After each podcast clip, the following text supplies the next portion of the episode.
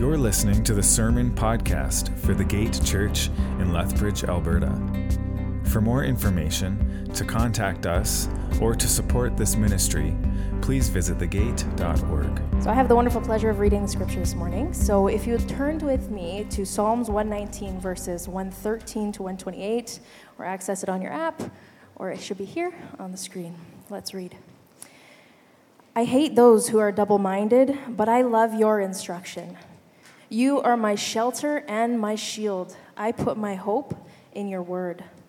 Depart from me, you evil ones, so that I may obey God's commands. Sustain me as you promised, and I will live. Do not let me be ashamed of my hope. Sustain me so that I can be safe and always be concerned about your statutes. You reject all who stray from your statutes, for their deceit is a lie. You remove all the wicked on earth as if they were dross from metal. Therefore, I love your decrees. I tremble in awe of you. I fear your judgments. I have done what is just and right. Do not leave me to my oppressors. Guarantee your servant's well being. Do not let the arrogant oppress me. My eyes grow weary looking for your salvation and for your righteous promise. Deal with your servant based on your faithful love. Teach me your statutes. I am your servant. Give me understanding so that I may know your decrees. It is time for the Lord to act, for they have violated your instruction. Since I love your commands more than gold, even the purest gold, I carefully follow all your precepts and hate every false way.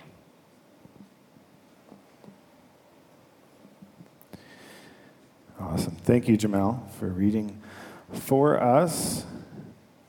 We are in this uh, summer series where we are taking different parts of Psalm 119 to gain a deeper appreciation for God's word in our own lives.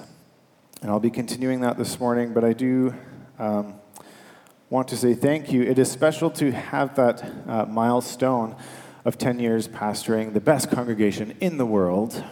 You guys, give yourselves a hand. Um, but seriously, I do just feel full of, of, of deep uh, gratitude and joy that uh, God has been faithful to allow me to uh, lead and serve alongside um, such a loving and gracious community. And the fact that I'm invited to preach once in a while after all this time is just a testament to that grace. Uh, you still come and listen to me. Um, and so, yes, thank you. Um, the gate has been a gift uh, to me and to, to my family. Um, I, we started attending the gate before I was on staff, so around 2009. Uh, Crystal and I both started coming here, and uh, we weren't even married at the time. We were university students. And so, as I reflected on our time here and was praying, I, I wanted to um, do a little throwback, if you will come with me, back in time. It's, it feels like forever ago. All I can say is time flies doesn't it? Especially once you're an adult. 10 years, I think at the start of 10 years that felt insurmountable. Now it's like, well, I don't know what happened, but it was quick. Um, so, anyways, as I said, I was a, a student back in 2009 at uh, University of Lethbridge, and um, I, I learned uh, many things, one of which was uh, how to connect the dots. You know those dot to dot things? Uh, where you connect the dots. It was an arts degree. I didn't literally do dot to dots in class. I played Angry Birds. Um, little tip for any university students out there. Um, things to do to pass the time, I suppose. But no, I, uh, I did learn to connect uh, the dots as a way of um, getting a bigger picture of what I was supposed to learn. So a professor would hand us a, a text, whether it was a poem or something else, and it would be the most confusing thing I'd ever laid eyes on. Right? Most good poems are incredibly confusing. However, a good professor would make points of meaning for us and connect them together to show us the bigger picture of what we were supposed to learn. And without that, we would all be more or less hooped, um, but with some help, we could learn. And, and that's a way of reading that I gained as I went through uh, my degree. And this is all well and good to do with a poem or a book or what have you. But when we take this kind of dot to dot thinking to God's Word, it's like looking up at night. And, you know, we're not seeing a dot to dot on a page, we're seeing the night sky, right? And it's deep, and it's endless, and it's illuminated, and it's wonderful. And we can make constellations out of what we see. In fact, I was able to do this with my kids as they were up much too late last night. We were outside at a movie, and they were looking at constellations with me.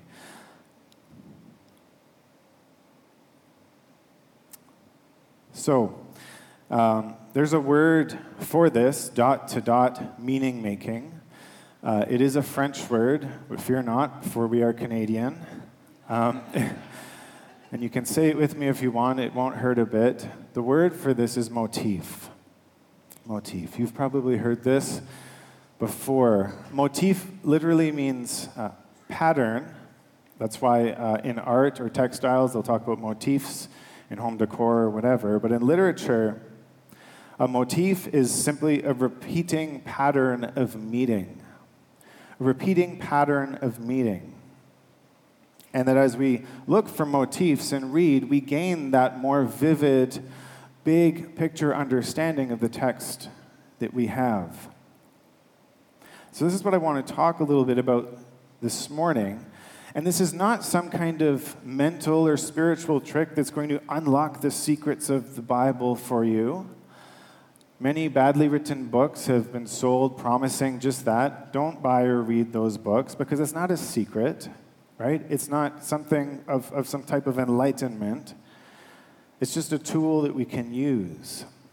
And similarly, for those who are um, use this tool of identifying meaning and picking up on motifs in Scripture, we should not think of ourselves as any different or better than anybody else as we read, but rather we do this because we have this God given hunger, within us for knowledge, for understanding, to know more of the things of God. After all, we have been given the blessing of Scripture to seek God and to find Him and to know Him more and more. So, this is a way that we can use it, and it's wonderful. Um, Jeremiah 3 speaks to what I've just been saying. It says, This is what the Lord says The wise person should not boast in his wisdom, the strong should not boast in his strength, the wealthy should not boast in his wealth. But the one who boasts should boast in this that he understands and knows me, that I am the Lord, showing faithful love, justice, and righteousness on the earth. For I delight in these things. This is the Lord's declaration. So, in this passage, we have a warning against pride, of being puffed up in our knowledge, but the promise yet to know God as we pursue Him. So, let us be eager and hungry for that knowledge of Scripture, not to boast in the knowledge, but to boast in the Lord and his faithfulness. Amen.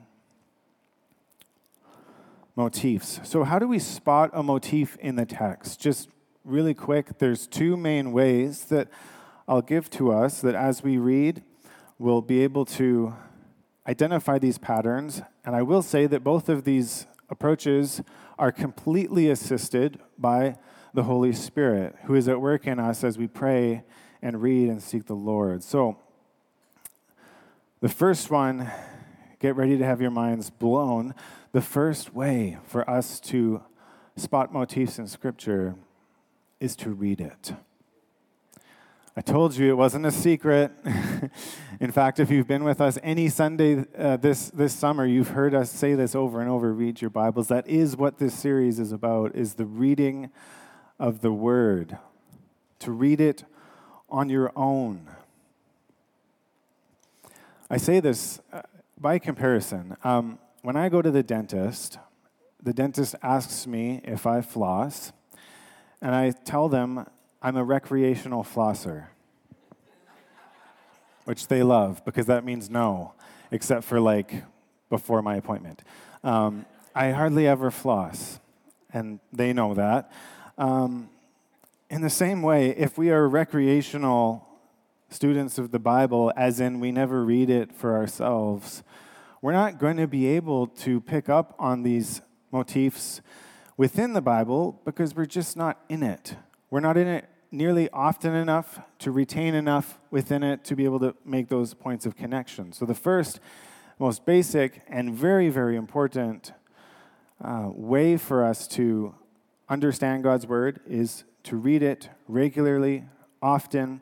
You know, if you read the Bible uh, every, you know, every year or throughout the year, which some people do, takes some reading and you can do it in a year. If you did that every year for your entire life, I can guarantee that each time you read it through, you're going to be learning something new, uh, discovering new things, or rediscovering things that you completely forgotten as you read.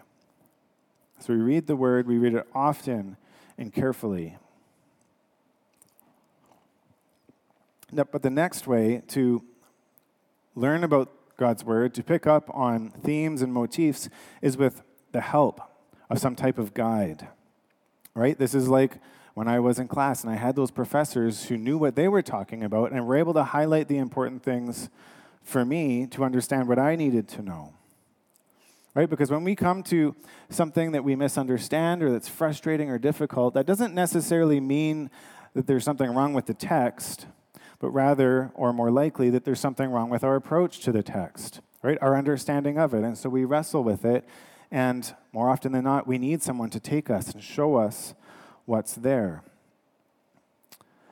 Education is not something you do on your own in a vacuum, and neither should be Bible study, ideally, something we do together. Again, not to say that there's no value in reading on your own. In fact, that's the first and most important step. But the second one is to have a guide to show us what's at hand.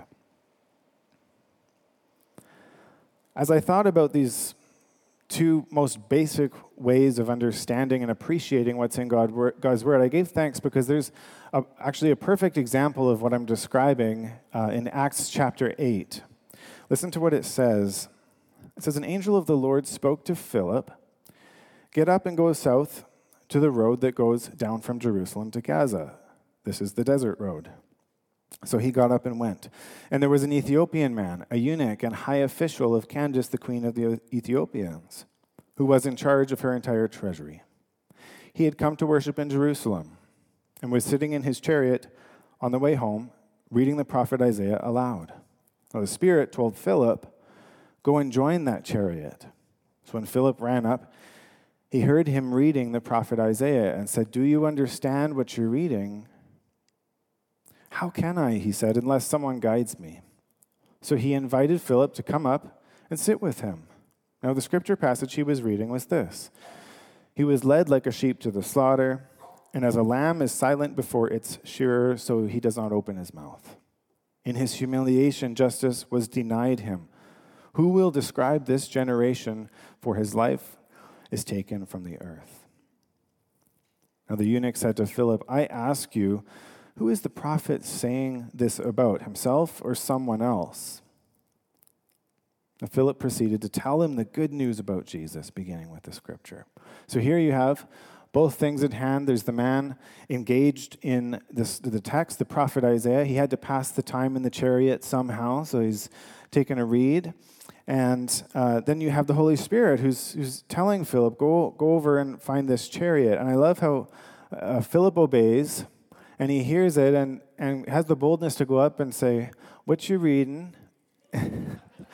and then uh, the man tells him, and he's like, Do you understand it? and I'm sure, possibly with frustration or sarcasm, he's like, Well, no, how can I unless somebody explains it to me?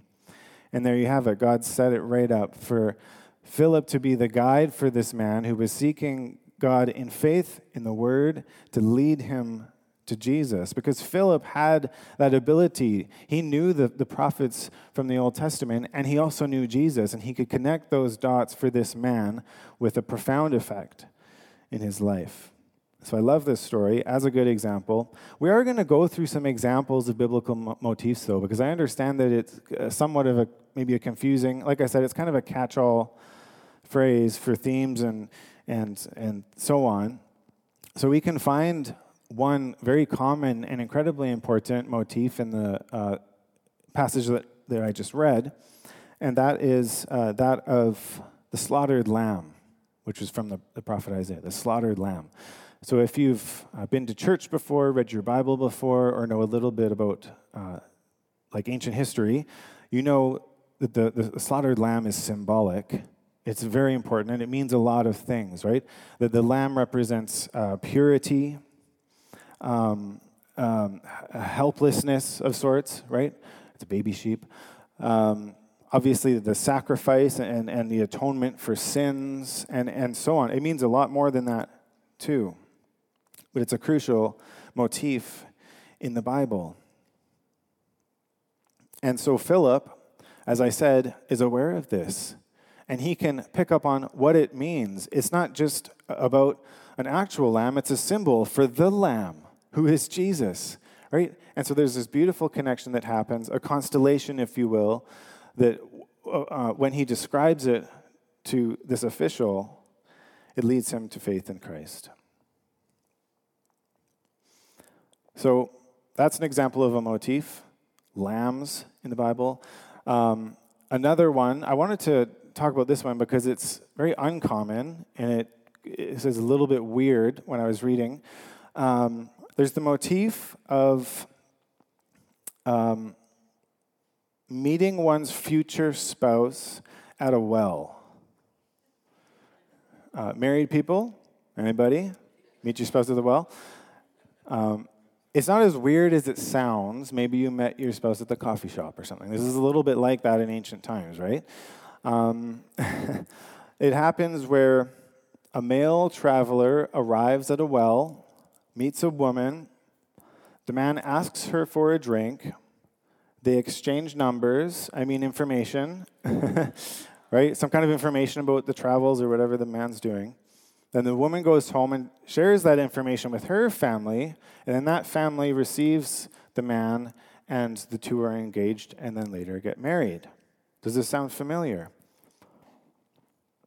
There's actually three instances of it um, Abraham's servant and Rebekah in Genesis 24, there's Jacob and Rachel in Genesis 29, and then also Moses and Zipporah in Exodus 2. Okay, so this is a repeating pattern, and it's kind of interesting. But what's super interesting and where my imagination went was well, wait a minute. If I'm trying to make a connection between the Old Testament and the New, I know that Jesus met a woman at a well also, didn't he? In John chapter 4, Jesus meets not his future spouse, but a Samaritan woman who has been married five times and is living with a, a sixth man um, who she's not currently married to. Right? Some of us know this story. So they talk. Jesus tells her information about herself prophetically and other things which amaze her. And then she runs off and shares that information with her friends and family. And in the end, uh, leads her community to trust in Jesus, or some in her community, right? She shares the good news about this man named Jesus, and they put their, put their faith in him. So now I hope that you're seeing how we can know God's word in a way which draws these connections. Uh, so as we read, we're not simply zoned in on the one thing that we're reading, but we have a zoomed out picture as well. And by doing this, by connecting these dots, in this story in particular, we can see how God created relationships. He created man and woman to be together, and He wants to draw them into relationships. But sin has obviously had its effect. And in this woman's life, very severely. She's, she's had five marriages which did not work out. But in Jesus, she receives freedom and liberty and forgiveness and grace and all the things which answer the problem of sin.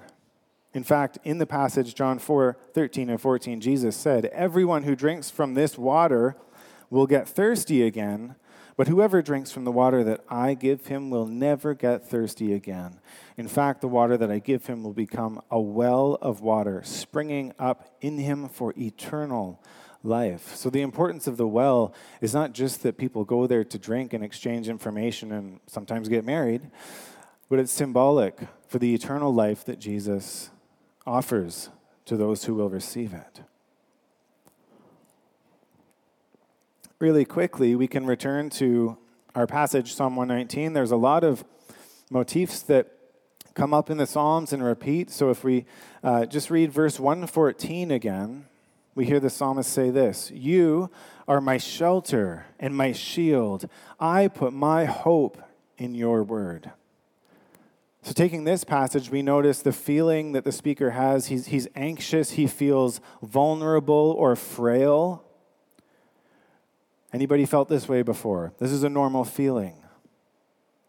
But what the psalmist does is profound. He turns to God and says, You're my refuge.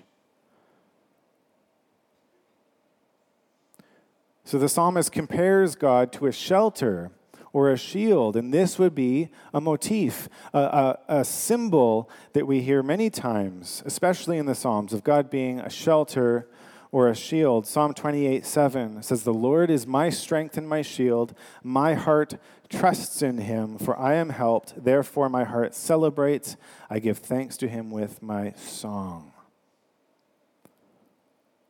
So, as we consider this repeating pattern of God as a shield, what does it mean to us? Well, God is our shield when we feel vulnerable, and we can place our hope in Him.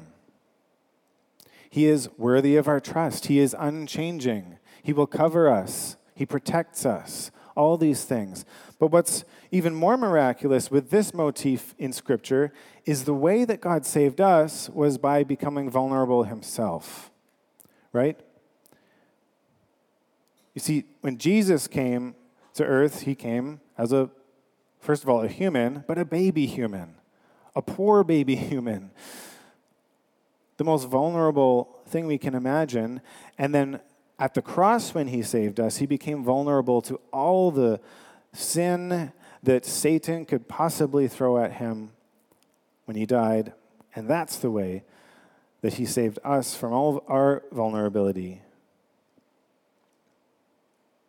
But this is the God that we love and worship. He loved us by laying himself down for us. So he truly is our shield. This is how he is our shield and our refuge and our hope. We thank him for this. So I hope we're beginning to see that it isn't difficult for us to appreciate more and more about who God is when we do a careful reading of Scripture and pay attention to what is in there right? We're, we're blessed if you attend church to have weekly preaching and teaching from someone like Pastor Greg who cares to do this kind of study himself, right? In preparing a sermon, to stay faithful to God's message and what's in it in the scriptures. And on top of that, there are lots of uh, wonderful scholars who we as pastors look up to and, and pay attention to and read as well, but they're not just for ministers, but for any Christian to learn from in order to have this deeper understanding and growth and appreciation of the Word. What comes to mind for me as probably the most accessible and popular uh, contemporary resource is one that's called the Bible Project. Many of us have, have heard of this before. It's by uh, Tim Mackie and Jon Collins, and, and we've shared about it before on Sunday mornings. But the Bible Project, if you look this up, it's just a wonderful, actually visual way of seeing these connections happen and the big picture of the story of God's Word and what's in it. Because, I've, as I said, it's, it really helps to have a knowledgeable guide to lead us through these points of meaning in the text, to not feel alone in what we read and not be frustrated in what we don't understand, because there are people who are, frankly, a lot smarter than us who can help us guide, guide us through what we can learn. But trust me, again, even without another person to be our guide, I want to emphasize the role of the Spirit who is alive in us, who teaches us these things as we go. I mean, just by going through the gospel texts, if you read them, You have Jesus there, and he's actually explaining important motifs to us. He does this over and over. It was what he was doing to, with the woman at the well. So, for a final example, I wanted to turn to one of uh, the places where Jesus does this, where he connects the dots and he teaches us. It's a long, bit of a long passage from John chapter 6, but again, I wanted to read a longer passage because this is often the way that we can sort of see the thread going through. So, John 6, uh, 32 to 56, listen as I read. Jesus said to them, Truly I tell you, Moses didn't give you the bread from heaven, but my Father gives you the true bread from heaven. For the bread of God is the one who comes down from heaven and gives life to the world. And they said to him, Sir, give us this bread always. I am the bread of life, Jesus told them. No one who comes to me will ever be hungry, and no one who believes in me will ever be thirsty again. And then just jumping ahead a little bit to verse 41. Therefore, the Jews started grumbling about him because he said, I'm the bread that came down from heaven. They were saying, Isn't this Jesus, the son of Joseph, whose father and mother we know? How can he say, I have come down from heaven? Jesus answered them, Stop grumbling among yourselves. No one can come to me unless the Father who sent me draws him, and I will raise him up on the last day. It is written in the prophets, and they will all be taught by God. Everyone who has listened to and learned from the Father comes from me. Not that anyone has seen the Father except the one who is from God. He has seen the Father.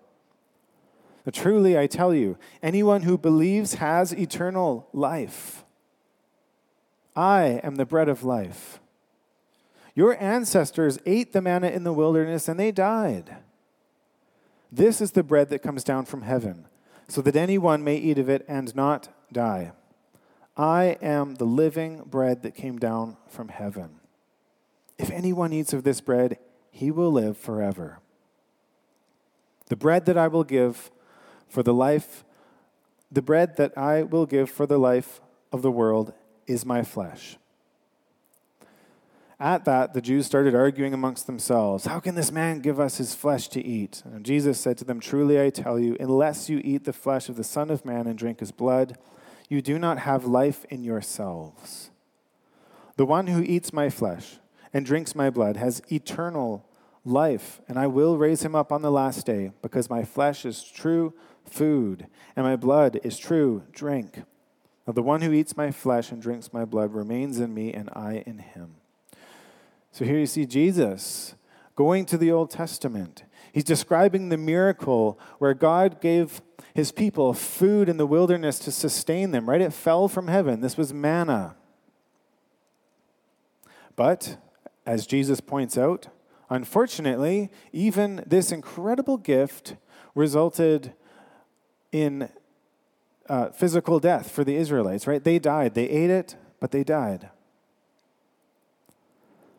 But Jesus points back to Moses and the prophets to say that they're all from God the Father in order to bring us to belief in Him for eternal life.